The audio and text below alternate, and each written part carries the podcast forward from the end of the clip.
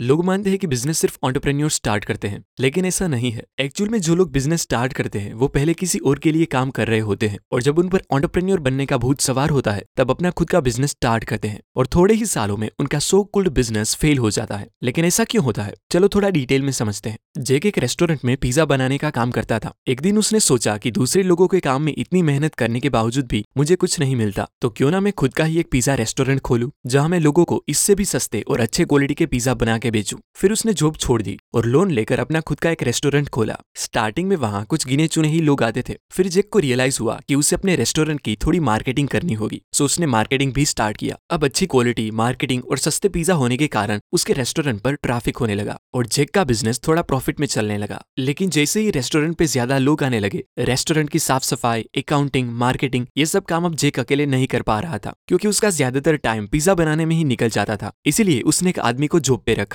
लेकिन चीज़ें इजी होने की बजाय कॉम्प्लिकेटेड हो गई, क्योंकि उसने जिस आदमी को हायर किया था, वो काफ़ी लेजी था और ढंग से काम भी नहीं करता था, जिससे लोगों की कंप्लेन्स बढ़ने लगी। जेक को लगा कि ये काम मुझसे अच्छा कोई नहीं कर सकता, और जेक ने उस काम वाले को निकाल दिया और वापस सारे काम खुद हैंडल करने लगा। लेकिन थोड़ी ही टाइम में उन्हें समझ आया कि उसे कोई महँगे और एक्सपर्ट इंसान को काम पे रखना चाहिए। सो so अगेन उसने थोड़े महँगे आदमी को जॉब पे रखा, जो फाइनली एक अच्छा वर्कर निकला। लेकिन फिर कुछ ही महीनों में उसने एक और आदमी को हायर किया, पर क्योंकि उसका बिज़नेस पहले से थोड़ा बड़ा हो गया था। इसलिए एम्प्लॉय की सैलरी दुकान का रेंट लोन का ईएमआई फर्नीचर और डेकोरेशन जैसे अलग अलग खर्चों से वो प्रॉफिट की बजाय लॉस में जाने लगा था और आखिर में उनको रेस्टोरेंट का बिज़नेस बंद ही करना पड़ा। ये फेलियर हुआ क्योंकि जेक ने सिर्फ़ अपनी टेक्निकल स्किल के बारे में ही सोचा कि वो टेस्टी पिज्जा बना सकता है तो वो उसका बिज़नेस भी अच्छे से चला लेगा। लेकिन ऐसा हुआ नहीं, इसीलिए माइकल गर्बर कहते हैं कि एक अच्छा बिज़नेस चलाना और एक टेक्नीशियन होना, इन दोनों में ज़मीन आसमान का फ़र्क होता है। जब आईबीएम के फाउंडर थॉमस जे वॉटसन को इंटरव्यू में एक बार पूछा गया कि उनका बिज़नेस इतना सक्सेसफुल क्यों है? तब थॉमस वॉटसन ने भी कहा कि किसी भी काम के टेक्निकल पार्ट को जानना और उसका बिज़नेस रन करना काफ़ी अलग है।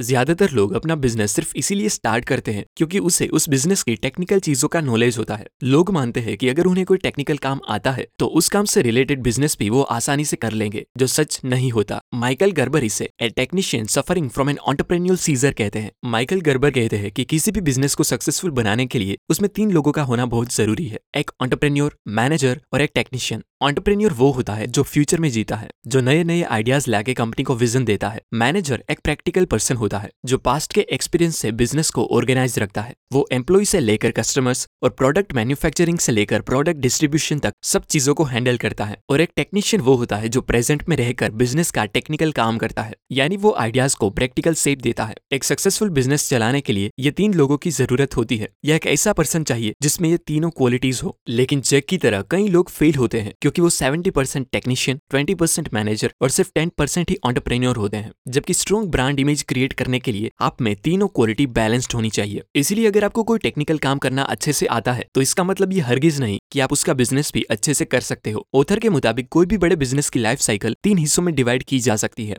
नंबर वन इन्फेंसी स्टेज मतलब बिज़नेस का बचपन। इस स्टेज में चपरासी से लेकर मालिक तक के सारे काम बिज़नेस ऑनर खुद करता है। जब बिज़नेस एक्सपांड होता है, ज़्यादा कस्टमर्स आने लगते हैं। तो वो सब काम को उतना इंपॉर्टेंस नहीं दे पाता जितना वो पहले देता था। अगर वो एक काम पर ज़्यादा वक्त लगाता तो दूसरे काम अधूरे रह जाते, जिससे कस्टमर सेटिस्फेक्शन कम होने लगता। फॉर एग्ज़ाम्पल आप हेयर स्टाइलिस्ट हो तो स्टार्टिंग में जब कस्टमर्स कम थे, तब आप सब मैनेज कर लेते थे। लेकिन जब कस्टमर्स बढ़ने लगे, तब आप एक कस्टमर की हेयर स्टाइल बनाते हैं तो दूसरे कस्टमर्स को अच्छे से मैनेज नहीं कर पाते, या सोप की साफ़ सफ़ाई का ख्याल नहीं रख पाते। अगर इन कामों को आप ज़्यादा इंपॉर्टेंस देते हैं तो क्वालिटी ऑफ़ वर्क में फ़र्क पड़ने लगता है, और कस्टमर्स शिकायत करने लगते हैं। अब अगर यहाँ पर बिज़नेस ऑनर को समझ में आ जाए कि मैं ये सब काम अकेले नहीं कर सकता, मुझे और लोगों की हेल्प लेनी चाहिए। तब उनका बिज़नेस दूसरे स्टेज यानी कि एडोलेसन स्टेज पे आता है, जिसमें बिज़नेस ग्रो होने लगता है और मालिक सारे काम खुद नहीं कर पाता। तब वो दूसरे लोगों को जॉब पे रखना स्टार्ट करता है। एडोलेसन स्टेज में बिज़नेस ओनर अपने बहुत सारे काम आउटसोर्स कर देता है, जो हमेशा सही डिसीज़न नहीं होता, क्योंकि कुछ कस्टमर्स की तरफ़ से शिकायत भी आती है कि अब उनको उस स्टैंडर्ड का प्रोडक्ट नहीं मिलता, जैसा उन्हें पहले मिलता था। ऐसे में अगर वो बिज़नेस ओनर सोचे कि मेरे अलावा ये काम कोई नहीं कर पाएगा और वो अपने एम्प्लॉय को हटा के खुद काम करने लगे तो उनका बिज़नेस वापस पहले स्टेज में चला जाता है। लेकिन जो बिजनेसमैन अच्छी मैनेजमेंट के ज़रिए एडोलेसन स्टेज को पार कर लेता है, वो आता है मैच्योरिटी स्टेज पर, जो किसी भी बिज़नेस का हाईएस्ट लेवल होता है, जिसमें ऑनर के बिना भी बिज़नेस चलता है। इस लेवल पर अब बिज़नेस को ग्रो करने के लिए ऑनर के कंटिन्यूस एफर्ट की ज़रूरत नहीं रहती, जिससे वो बिज़नेस ऑनर चाहे उतने लंबे वेकेशन पे जाके अपनी लाइफ एंजॉय कर सकता है। लेकिन अपने बिज़नेस को इस लेवल पर लाने के लिए आपको दो रूल्स फॉलो करना बहुत ज़रूरी है। Number one create create a system dependent business, not a people dependent.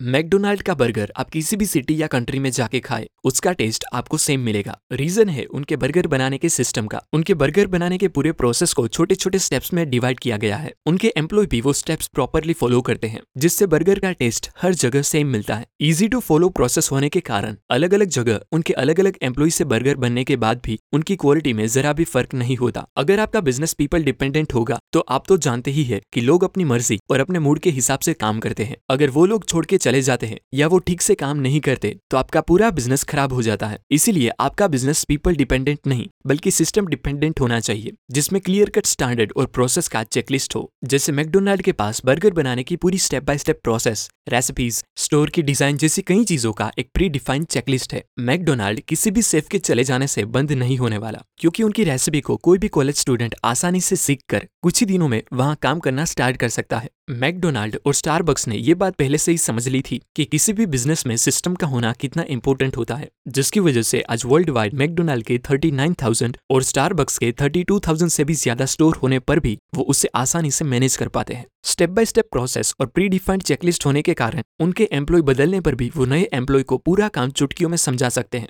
जिससे उनकी क्वालिटी और स्टैंडर्ड कभी नहीं गिरता। इसीलिए स्टार्ट से ही अपने बिज़नेस को फ्रेंचाइजी मॉडल की तरह सिस्टम डिपेंडेंट बनाने का सोचो, ना कि पीपल डिपेंडेंट बनाने का, क्योंकि लोगों का कुछ कहा नहीं जा सकता। Number two, work on your business, not in your business. लोगों का बिज़नेस स्टार्ट करने का रीजन होता है अपने लिए एक अच्छी लाइफस्टाइल क्रिएट करना। लेकिन वो बिज़नेस को कुछ इस तरह से बिल्ड करते हैं कि उनका बिज़नेस पूरी तरह उन पर ही डिपेंड हो जाता है। इस बुक का सबसे बड़ा कोर प्रिंसिपल यही है कि you should work on your business not in your business जैसे मार्क जुकरबर्ग ने बचपन से ही कोडिंग स्टार्ट कर दी थी। बट अगर वो फेसबुक बनाने के बाद भी कोडिंग ही करते रहते तो फेसबुक इतना इन्फ्लुएंशियल कभी नहीं होता। इसलिए उन्होंने टेक्निकल वर्क के लिए दूसरों को हायर करा और खुद फेसबुक में काम करने की जगह फेसबुक पर काम करने लगे। बिज़नेस से फाइनेंशियल फ्रीडम पाने का एक ही तरीका है कि आप अपने आप को बिज़नेस से बाहर रखें, यानी काम का पूरा बर्डन आप पर ना हो, बल्कि वो एक बने बनाए सिस्टम के मुताबिक चल रहा हो। सिंपल लैंग्वेज में कहे तो बिज़नेस ऐसा खड़ा करो, जिसमें डिसीज़न और ऑपरेशन आपके बिना भी पूरे हो सके और आपको हर चीज़ मॉनिटर करने की ज़रूरत ना पड़े।